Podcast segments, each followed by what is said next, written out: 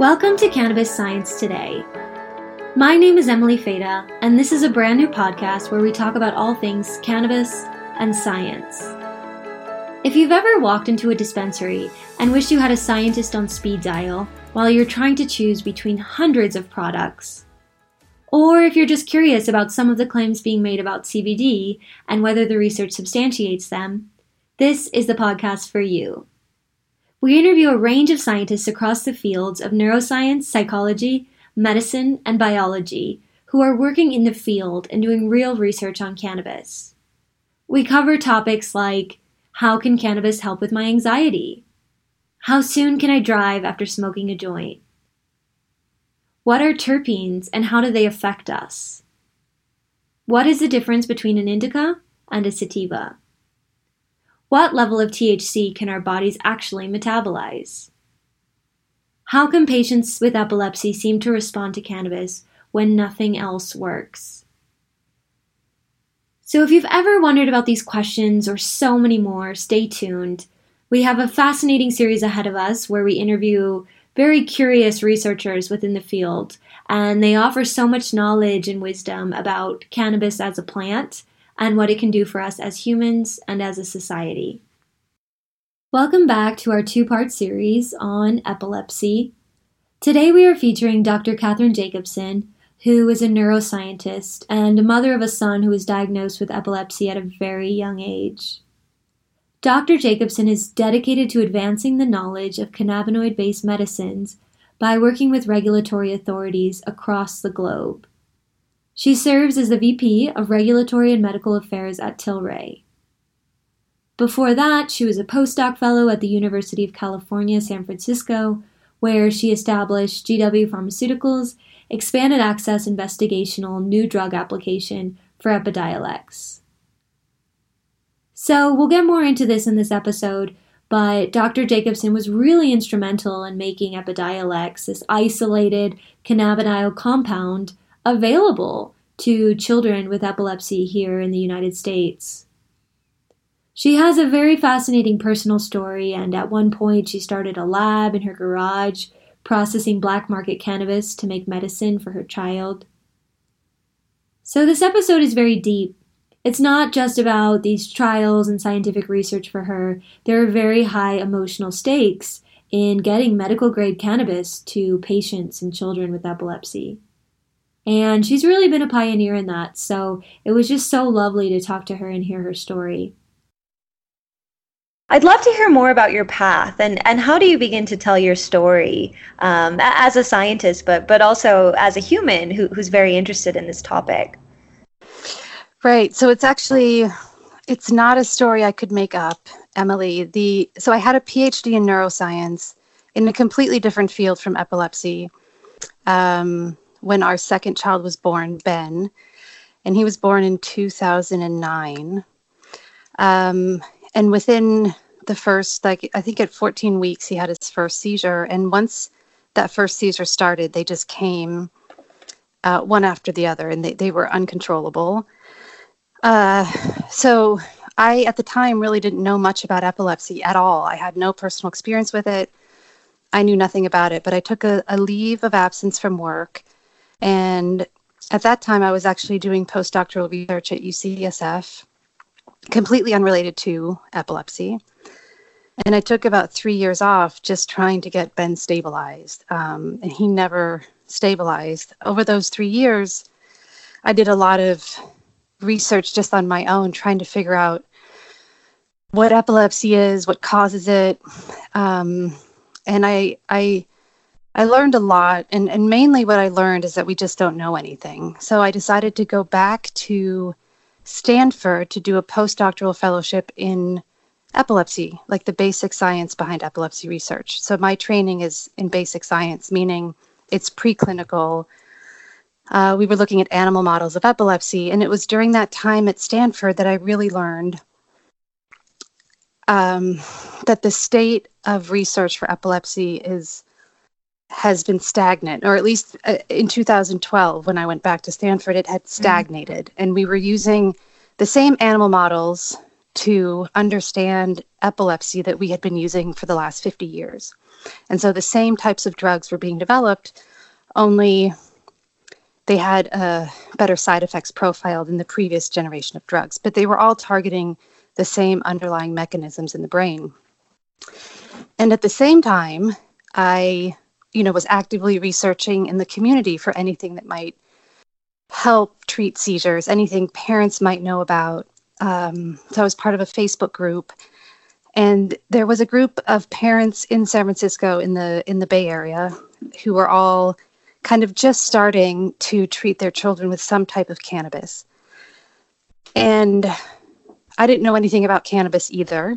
So I went to the literature and I found papers from the 70s and 80s that describe the anticonvulsant effects of CBD and THC. So these are the two major cannabinoids in cannabis.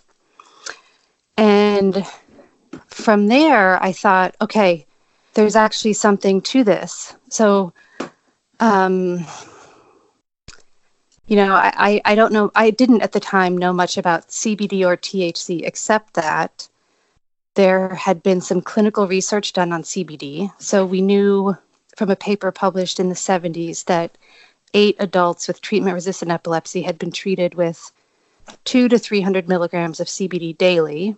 And about half of those eight people saw a reduction in seizure frequency. Mm-hmm. And I also, and we didn't have comparable studies on the effects of THC in people with epilepsy.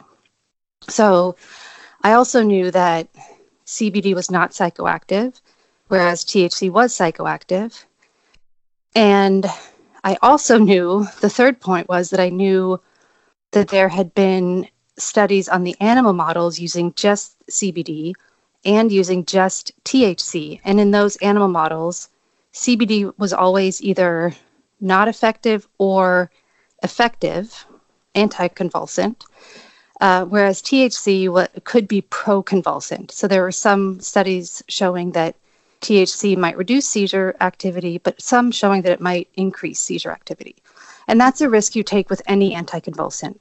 Um, but based on all of that research that I did, I decided to proceed with um, finding enough CBD to treat Ben with two to 300 milligrams of CBD a day. Okay, and this was 2012. Yes. So, so this was really before it was out in the open, and before it was so commonly accepted as this um, treatment for epilepsy. So, so what was going through your mind, and did you have some fear or apprehension of doing this, or did you trust that you know minimal research and evidence that was available? You know, at that point, I really felt like we had nothing to lose, and um, I, I did, I, I set out to do whatever I needed to do to get my hands on that amount of CBD, and it, it was impo- it wasn't, it didn't exist. Um, right. So what I had to do is I had to. So first, I went to the dispensaries, and I was completely naive about the dispensaries, and I really thought they were designed for medical use. Um, so I was uh, very surprised when I went into the right. dispensary and it was really just bags of dried flower. And this uh, is and in then, this is in the Bay Area, like Northern California. Yeah, San Francisco mm-hmm. actually on Mission Street in San Francisco. Okay. And and the bud tenders, you know, I explained the situation and they they handed me whatever dried flower they had with as much CBD in it that they had. And at the time it was very little. I mean, the THC to CBD ratios were all very high, and if if they did have anything with CBD in it, it was it didn't have enough CBD. Right. So,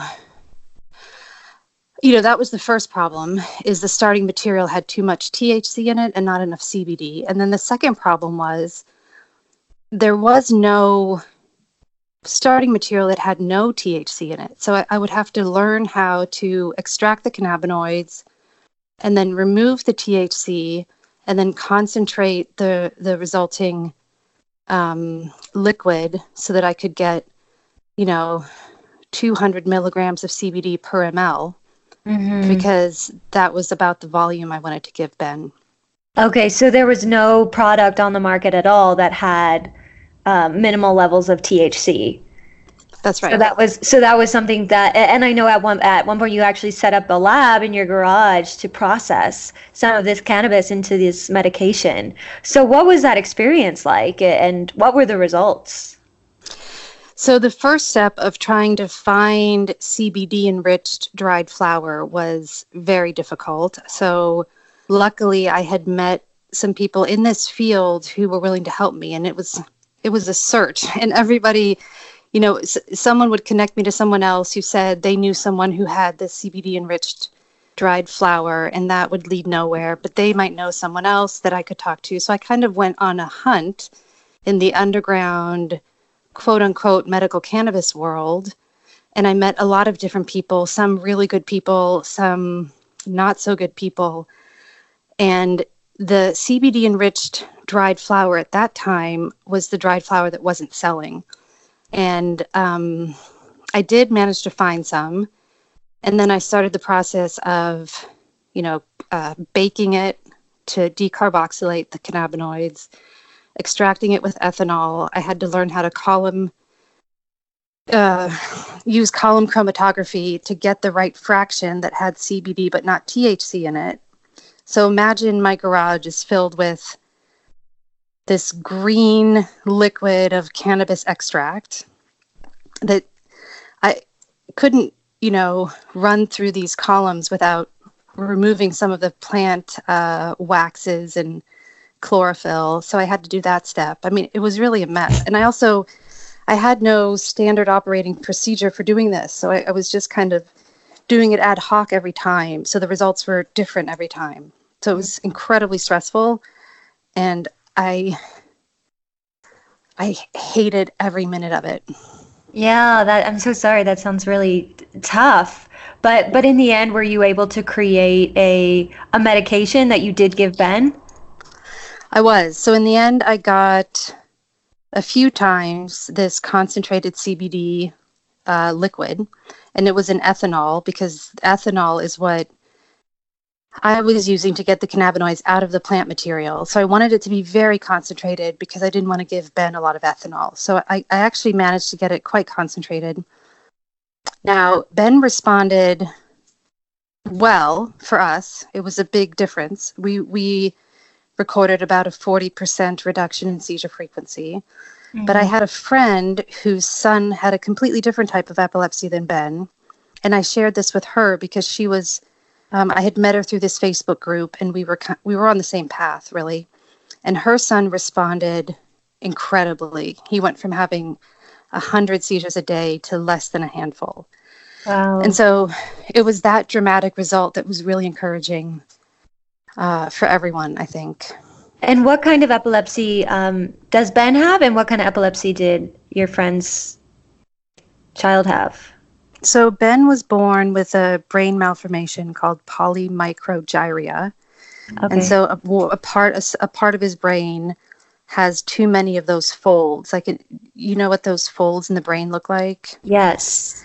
So so part of his brain just has too many of them and they're smaller than normal. So poly meaning many, micro meaning smaller, gyria. Mm-hmm. And that these kinds of brain malformations can often lead to, to very difficult to control epilepsy. Uh, my friend's son had a type of epilepsy called astatic myoclonic epilepsy, which is I think quite rare, and I'm I'm I don't know much about that type of epilepsy, but it, it, it's a completely different type that that in the end responded much better to cannabidiol than my son's. Mm-hmm. Mm-hmm. So that must have been so. At that point, I mean, you had two um, very different stories. So was that enough to kind of give you a little bit of um, incentive to continue researching this and, and see what what else could happen? Well, I'll tell you, there was a lot of confusion in the the community about even how to extract the cannabinoids. So we were at one point before I did this myself, we were working with a collective who was extracting cannabinoids with glycerol, right, which is like a sugar water. And they were giving families these little bottles and saying, take a few drops of this, this um, oil or this sugar water that has cannabinoids in it.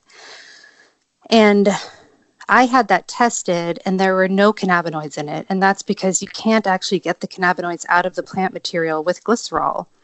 And so I knew there were a lot of families in the Bay Area and actually around the country trying to figure this out. And, and, um, I just felt this need to help every every family that might benefit. And the mm. what I wanted to help clear up were all of these myths surrounding these various cannabis oils and and and what they should be giving their kids. Um, and so knowing that this this friend's child responded so well, um, also knowing that CBD has a completely different mechanism of action in the brain than any other anti seizure drug on the market, I thought it was really important to move this research forward because now you have, we had the potential to have a new drug, um, like a completely new class of anti seizure drugs. Yeah. So, and I'd love to kind of get into that uh, more from your um, perspective as a neuroscientist. And what do you think is the difference with cannabis in terms of treating epilepsy um, than so many of the other pharmaceutical drugs that have been available but ha- haven't necessarily had strong responses for patients? Yeah, so here's how I think about it as a scientist. You have a, you know, you have a molecule like cannabidiol that targets a certain receptor, or maybe in cannabidiol's case, a number of receptors. Um, the other drugs that are out there also target receptors, um, and we know what they are. So the difference between cannabidiol and the other drugs is just that now we have a new class of drugs. So all of the existing classes of drugs were targeting, you know, uh, GABA receptors, sodium channels, potassium channels, calcium channels. And no one f- fully understands how cannabidiol might lead to a reduction in seizures, but we do know that it's probably not through any of those receptors or channels. And that's how I think about it. I don't think about it as being any different than any other molecule that's been developed. Mm-hmm. It's just that um, it targets a different uh, receptor than the previously developed ones. Uh, so yeah, I'd love to kind of hear more. So in 2013, I know you were part of this Facebook community and conducted a survey among parents who were giving their children cannabis to to treat different forms of epilepsy. And and we talked about this a little bit, but but what else did you learn from that study? And what were you able to extrapolate? So, the whole point of that survey was for was to bring this to the attention of the medical community and the research community. Mm-hmm. So the the the point of that study was not to say, look, this is working, because we knew that what the families were giving the children was were un, was undefined. Like we didn't know what the chemical composition was of any of these preparations. So we didn't know what the final dose was. But I wanted the whole medical community. I wanted practitioners like neurologists, epileptologists, um, and researchers to know that that there's something of value and that it's worth researching more and trying to understand because families were seeing some benefits, but mm-hmm. there was mm-hmm. still so much confusion around what the right product is, what the right dose should be. Should should it be a combination of THC and CBD, or should it be CBD only? Do some types of epilepsy respond better to a combination product than a CBD only product? You know, there are so many questions. As a scientist, I was heavily criticized for that paper by people in the research community, academics, who thought that I was trying to say that there was some kind of efficacy data there. And that's mm-hmm. that was not the point of the paper. The point of the paper was to say, look, this is happening there's something to this and we need to all get together and try to understand it more and figure it out. Right. Was there, ha- at that point in time, had there been any anecdotal um, research that had been published? Or was it kind of just, of course, there, you know, there were definitely families and parents who, who were using cannabis to treat their children, but had anyone made that effort to kind of aggregate that data and record it in any way? Not to my knowledge. Okay. To my knowledge, that was the first survey that was published. Uh-huh. And were the parents in the study were they willing to be identified? Um, were, were people kind of still afraid of being out in the open that they were using cannabis to treat their children? Some were, and some weren't. I mean, some were very outspoken and happy to be identified, but some some were definitely still still a little bit um, hesitant about being identified. There was still a lot of talk about. Um, you know, child protective services coming in if they found out that you were giving your child some kind of some form of cannabis. Um, so I would say the majority weren't comfortable going public, but there were some who were very comfortable with it. Yeah, I mean, I can imagine that's so scary. Uh, and I can imagine as a parent, you probably wouldn't do that unless you felt that there really were not a lot of other options.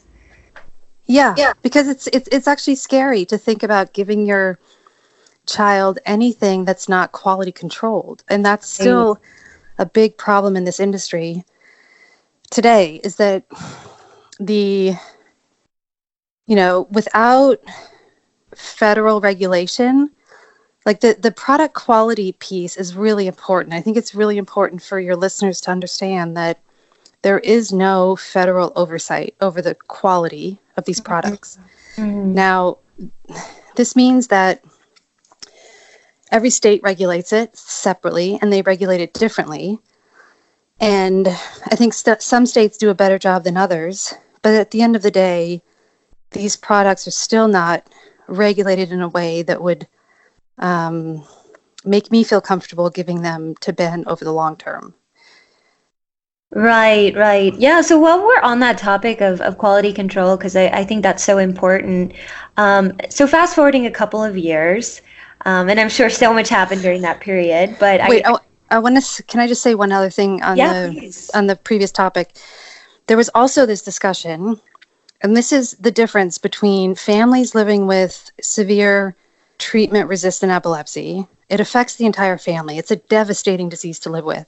Mm-hmm. And there was such a difference between what families were doing to try to help their children and what doctors and researchers were willing to do. And so all I kept hearing from doctors and researchers is, hey, we don't know what the long term effects on cognition are. THC is really, really dangerous. Um, no, I'm not going to help you because THC is so dangerous. And my reply to them was always, look, you don't know what the long term cognitive effects of any of these anti seizure drugs are. Mm-hmm. No one, like, why hold THC to a higher standard than any of the other drugs that you're giving the kids? Mm-hmm. Number one. Number two, we absolutely know what the long term effects of uncontrolled epilepsy are, and they're right. bad. So um, that was a uh, that was a discussion that just kind of highlights the social stigma around these molecules that's irrational. Yeah, absolutely, and also that division between science and parenting as well when you really are really need something to treat the immediate effects that, that are i'm sure devastating for you your entire family versus understanding things from you know that that gold standard double blind placebo controlled study that hasn't been able to be done yet that that's almost a luxury when you're really in that in in that really difficult situation so I, I, I always use the term in a time frame that matters so mm-hmm. i understand that the long you know the, the long-term goal is for us all to do more research and understand these molecules better mm-hmm. but there are patient populations right now who don't have that time to wait and so i think put, framing it in the context of a risk benefit analysis for the patients that you're talking about is is a is a more humane way to talk about it so for example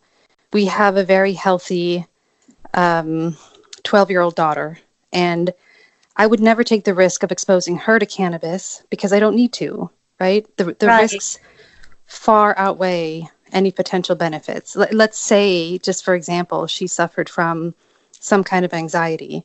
Even so, I would never expose her to the risks of, of cannabis because she's a healthy 12 year old. Now, the yeah. risks I'm willing to take for Ben are much, much different because I have to, right?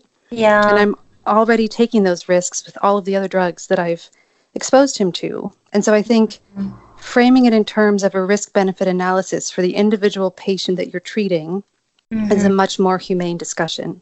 Mm-hmm, mm-hmm. And do you think now, in you know, seven years later, now CBD and cannabis is much more in the mainstream? Do you think those conversations are are happening, or do you think that there still is a lot of stigma around this? There is definitely still a lot of stigma around it, and I have these conversations still today with doctors all over the world. So, part of my job now is to um, expand access to cannabinoid based medicines without um, without waiting for the randomized placebo controlled phase 3 trials. And it's this is the conversation i'm having today with doctors in the uk in australia in germany in brazil.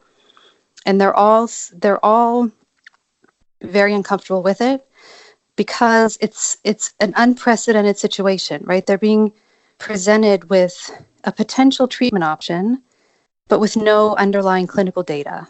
And they don't know what to do right. with that because that's never happened before. A drug has never been allowed to go into the patient doctor discussion without approval by the FDA mm-hmm. or the relevant health agency in that country. So we're in this completely unprecedented situation, and people, I mean, doctors are still very afraid of it, which is why I bring up the risk benefit analysis. So if you if you in, in aggregate take all of the information we have about these products, um, appropriate dosing, um, adverse events, we have a lot of information that could guide treatment. Right. So this is your and this is your current position at Tilray? Yes. Okay. So so is most of your current role is that speaking with physicians? Are you also speaking with patients or um, involved in the research process at all?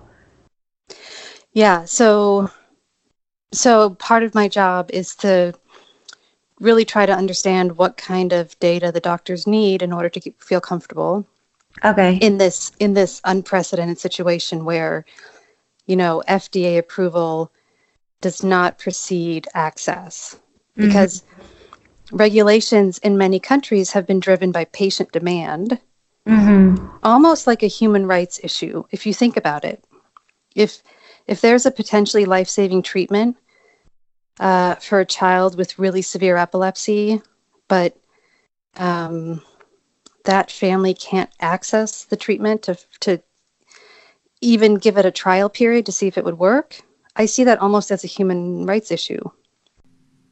Yeah, absolutely. So I know you are also involved in the expanded access trial for GW Pharmaceuticals Epidiolex.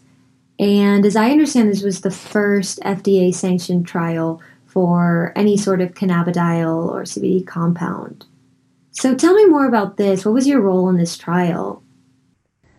So, what we did is um, my friend and I, once we found out that it was really effective for Ben, so go back to 2013, um, we had this preparation that was, you know, somewhat effective for Ben, but really effective for this other child. And we looked around for a pharmaceutical company to develop the product for us because I couldn't I couldn't do it in my garage. I failed often, which meant that the kids would not have medicine, and that's really dangerous when you have epilepsy. So you, you, we wanted an uninterrupted supply of pharmaceutical grade, like quality CBD. And so we went to GW Pharma, and uh, what they did is actually really, really impressive, and they deserve a lot of credit for what they did because they, first of all, were willing to help us when it was a risk to their business because at the time, CBD was still very scary to everyone because it came from the cannabis plant. Now we're talking about giving it to children who are medically fragile, right? Mm-hmm. So, so they they they were putting themselves at, at pretty high risk by doing this. And the first thing we did is we asked the FDA for compassionate access. So the FDA has a mechanism in place that allows patients to have access to potentially life saving therapies that are not FDA approved. Mm-hmm. And so we use that mechanism to get a pharmaceutical grade preparation of CBD legally through our doctor. Uh, and that took a lot of the stress off of me um, to have to produce this. Right. And so, and by the time this all happened, there were hundreds and hundreds of families wanting access to this CBD. And many families who were not comfortable with products coming from dispensaries were, were begging to get into this compassionate access IND. Mm-hmm. So GW Pharma started that, and because there was such high demand, they opened, um, I think it was 14 compassionate access INDs um, that each held 25 patients, and that's how the program got started. And okay. and was this just in the U.S. or just in the just, U.S. Yeah. Okay. Mm-hmm. So, so, was Ben part of that study? Ben was part. So that wasn't really a study. That was just compassionate access. Okay. But what they did, the, the, what they did, which was really clever, is they did collect data from those patients. Mm-hmm. And through collecting that, it's observational data, right? They they were able to narrow down which types of epilepsy were most likely to respond to CBD, and that's what guided their um, clinical development. Like epilepsy is really difficult to research because there are so many different types of epilepsy. And if you want to be successful in a clinical trial, you really have to narrow down the indication, mm-hmm. right? Because it could be that you got a really positive response in one subset, but not in another. And, and if you include all types of epilepsy, you might end up with a negative signal at the end of the trial when really there there would have been a positive signal for for um, subtypes of epilepsy. Yeah, absolutely. I mean, I'm even remembering such a the dramatic difference between your son and then your friend's son. Mm-hmm. So I can imagine on on a larger scale with you know hundreds of patients. So how how what were the results of that trial, and what did you learn in terms of, um, what types of epilepsy are more responsive to cannabis? or to this you know CBD compound specifically? So I left GW before so I never actually worked for GW Pharma. I had a postdoctoral fellowship in the Pediatric Epilepsy Center at UCSF that was partially funded by GW. And the purpose of that postdoc was to set up these compassionate access INDs and collect, you know, the observational data and then I actually left UCSF before they started their phase two trials.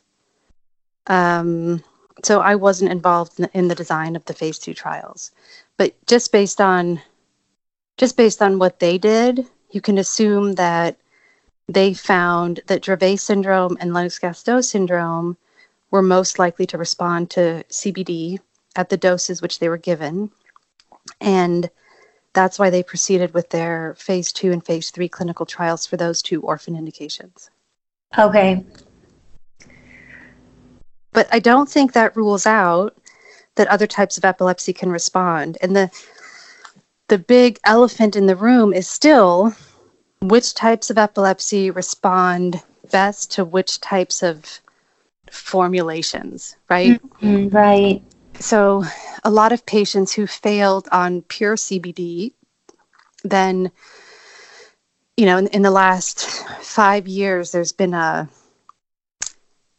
kind of an explosion of various companies who claim to have the exact right ratio or the exact right terpene cannabinoid content for epilepsy.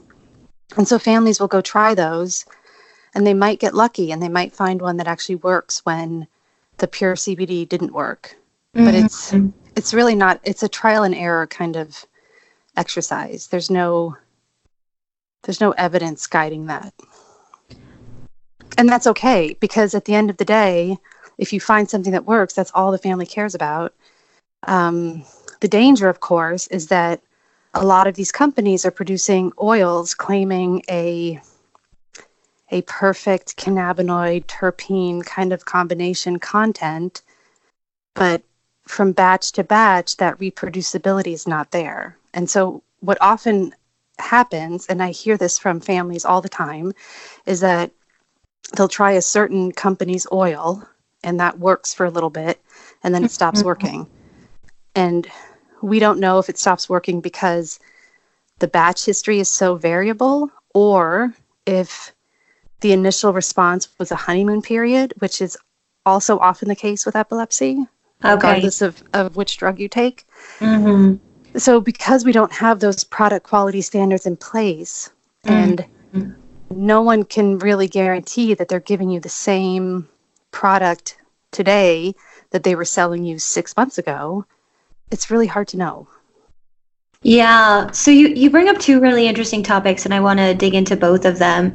But first of all, so it sounds like, you know, there's numerous types of epilepsy that are not responsive to traditional pharmaceutical treatment.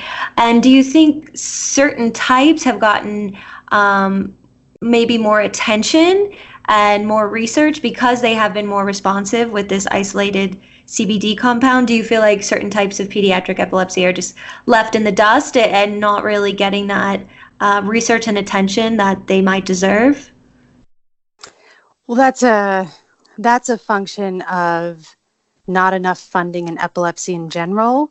Okay, that's always been the case that we don't know how to accurately um, target specific treatments to specific types of epilepsy. That that's a function one of of the the low number of research dollars that are given to epilepsy, and 2 mm-hmm. it's a really difficult disease to study because mm-hmm. often etiology is unknown, meaning we don't know why we don't know why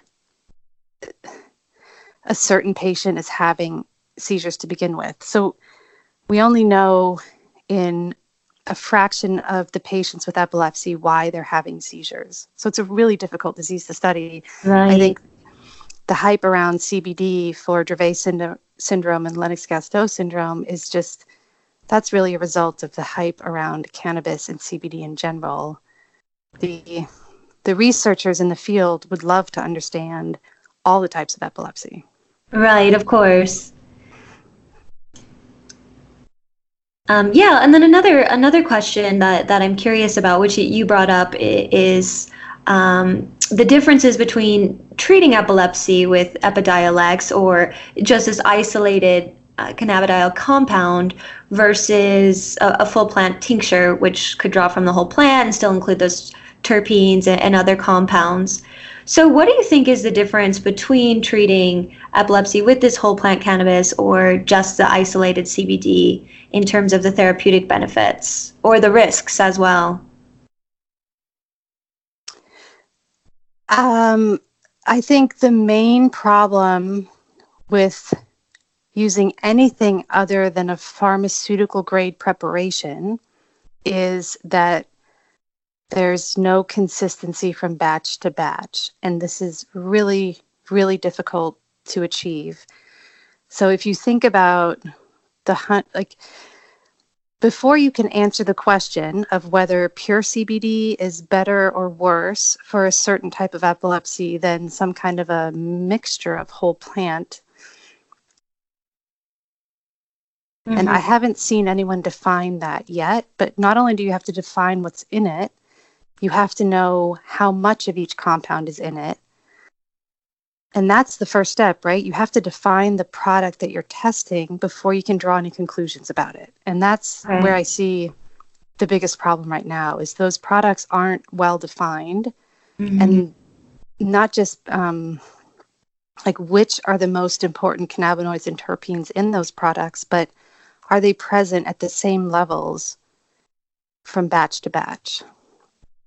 Mm-hmm, mm-hmm. Yeah, absolutely. And I, I, I see that because I, I, I'm really interested in your point as to certain types of um, epilepsy might be more responsive to a product with terpenes in it. But, but if the terpenes are not defined, you know, how can we be sure of that and how can we ensure consistency?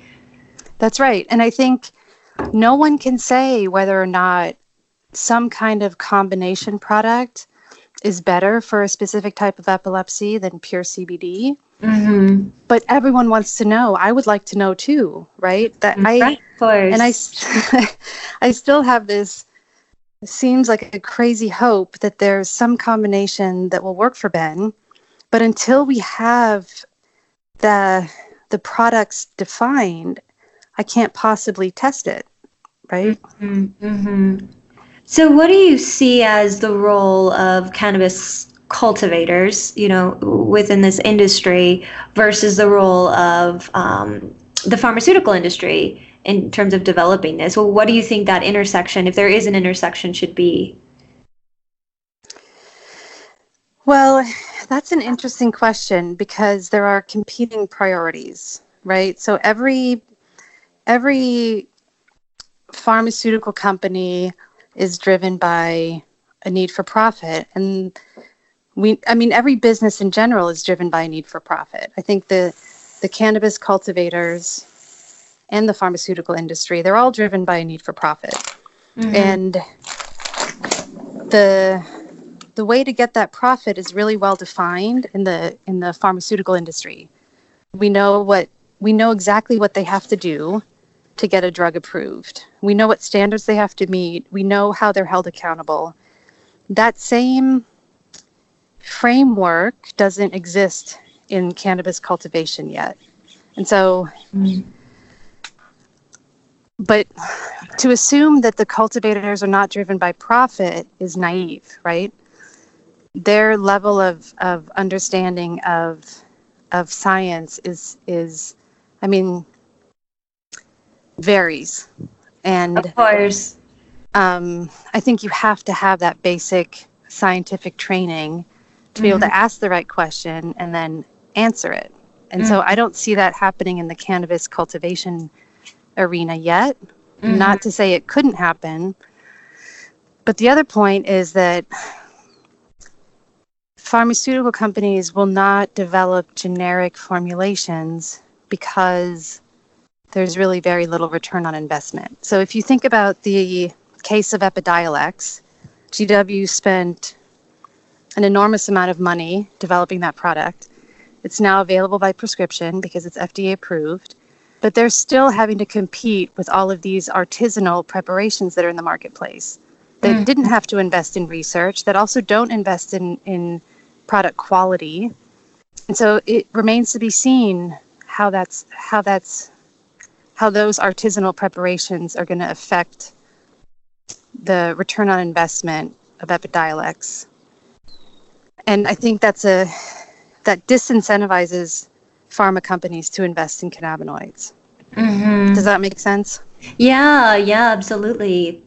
And I think that's that that becomes a very tricky predicament for for these companies, but but also for parents so, what, what as a parent, what do you recommend to um, friends or, or other people within your community who have children with epilepsy?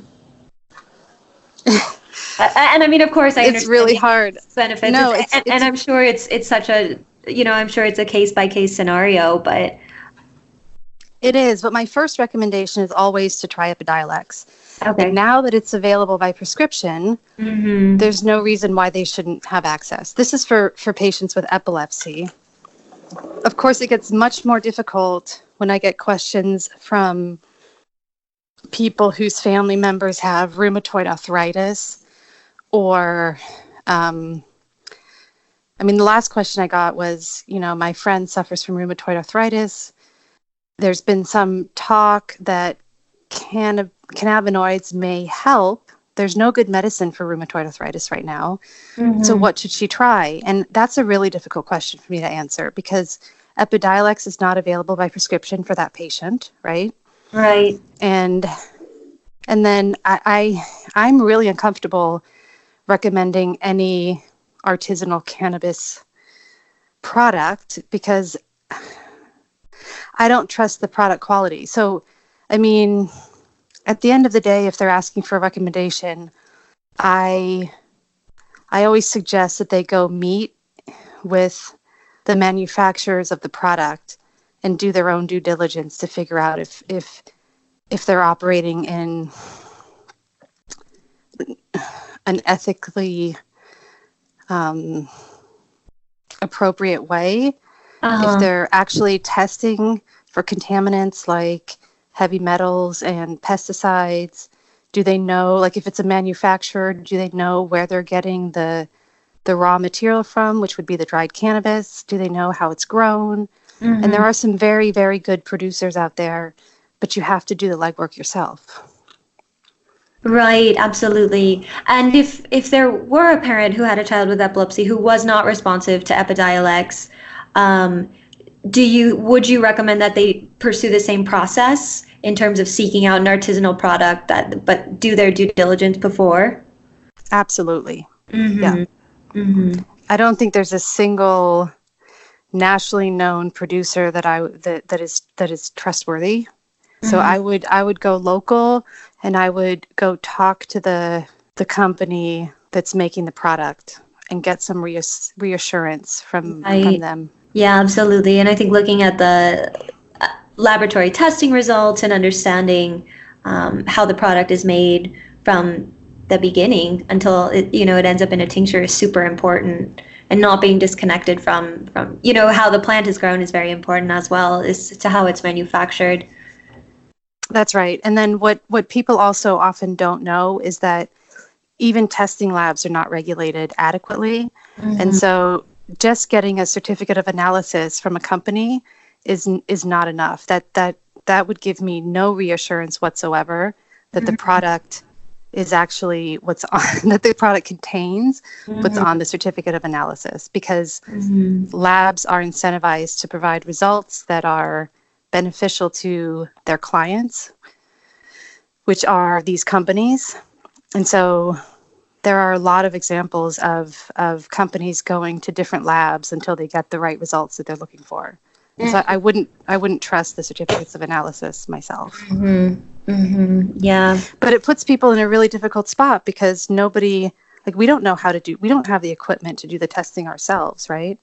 So I mean one thing they can do is take the product, take it to an independent testing lab that's that that is trusted. So there are some that are very trustworthy.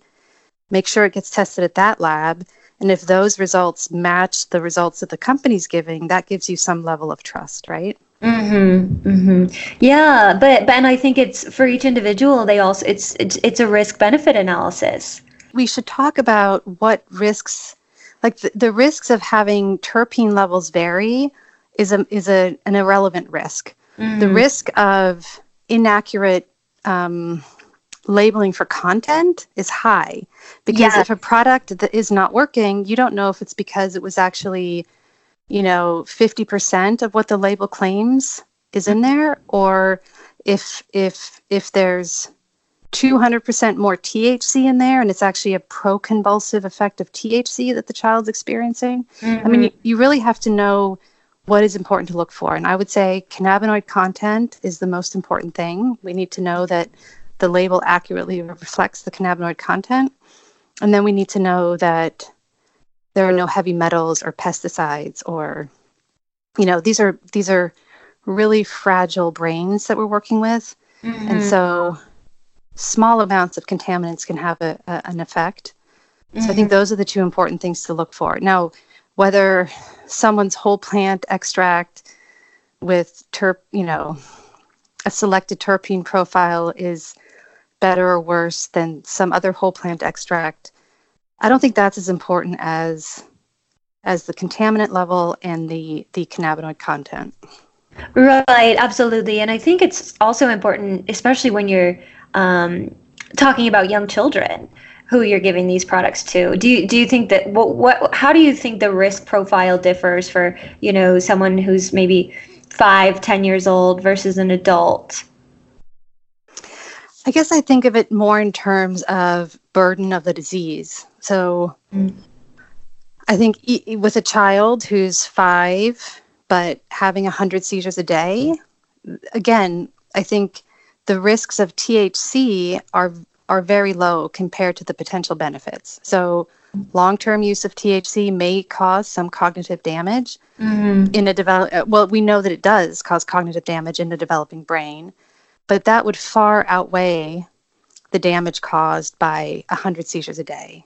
And I think that applies to a five year old and a 15 year old and a 30 year old. But often, when you're talking about product quality and potential contamination, I think it's the same risk for a five year old and a 35 year old. Again, we're dealing, I would, I would, I would frame the risk in terms of contamination and inaccurate labeling more as um, as more important than like I mentioned earlier that the cognitive like if we're talking about the risk of cognitive effects of THC, mm-hmm. I think that just merely depends on the burden of the disease that's being treated.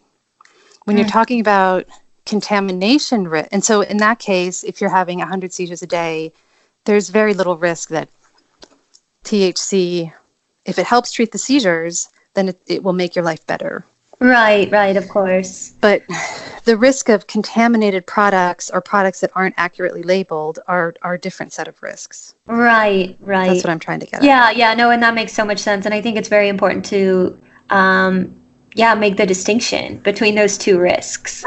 Right. Of the actual potential risk of of an accurately labeled product and the risk of the THC in general. Um, right. Yeah. So, so to wrap up here, I- am curious to hear your thoughts. When you first started this research journey, you were in your garage making your own oils, and now CBD, especially this past year with the the Farm Bill passing, it's completely exploded and it's available in grocery stores in all sorts of forms. What have you thought of this massive explosion in these CBD products, and what do you think of some of the claims around them? You know, I, I really think the biggest issue is product quality. I, I I don't understand why the federal government is not holding people accountable for product quality. I think that's that's where the discussion should be focused. The risks of like the the risks of CBD to the to the body and the brain are very very low and that's been documented. And so I'm not sure I follow this discussion surrounding just the risk of CBD in general to, to human health. I don't see that risk. You would have to take in very high doses of THC, uh, CBD mm-hmm. over the long term to be exposed to those risks. So, mm. um, the product quality is is is the main issue, and oh. and as long as the federal government refuses to um, regulate product quality, we're going to have um, how should I phrase that? Um, yeah, I would I would say product quality is the main issue. I, I, I think if patients benefit from CBD products, why should they should be allowed to access those CBD products?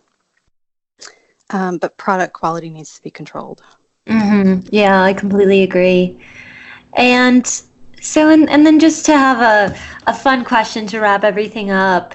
If you had unlimited resources, unlimited time to design any sort of experiment or trial about cannabis um, and its potential for medicine, what would you like to know? Oh boy. um, that's a tough one. Well, I mean, given that I have such a close and personal connection to epilepsy. I think the the the most important question for me right now would be to find out which combination drug products are most effective for which types of epilepsy. Mm-hmm, mm-hmm. That would be the holy grail right now. And then, more generally speaking, if I were to step outside of, of the field of epilepsy, I think, and, and um, this comes from my experience at Tilray, we have, just like every other cannabis uh, producer, licensed producer, we, we have a number of different formulations that we produce. And they're prescribed for a number of different symptoms. I think what would be most useful to patients and the medical community in, in general would be a way to assess which products are most effective for which indications, right? So if you mm-hmm. have rheumatoid arthritis, what should that product look like? How much of it should you take on a daily basis versus um, cancer pain? Right? Those are two very different indications that are treated with the same basic product that everyone calls cannabis. But we really need to drill down and figure out which cannabinoids are most effective at which doses for specific symptoms. Oh, yeah. Well, thank you so much. I so, yeah, I really appreciate your time and your wisdom. And, and yeah, you have so much insightful and interesting things to say about this. So thank you so much. You're very welcome. Emily. Yeah, it was a pleasure. yeah, and for really being a pioneer in, in this research too. I, I know it hasn't been easy. So I really admire, yeah, everything you've been through and what you've been able to accomplish. Thank you. I appreciate that.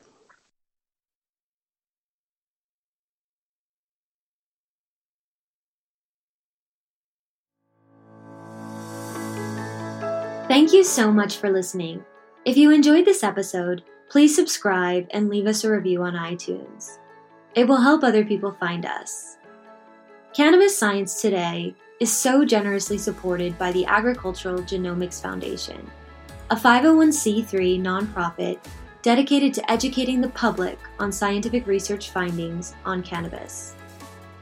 If you're interested in donating to this cause or sponsoring an episode of this podcast, where we research a scientific research question or theme of your choice, please contact us through agriculturalgenomics.org.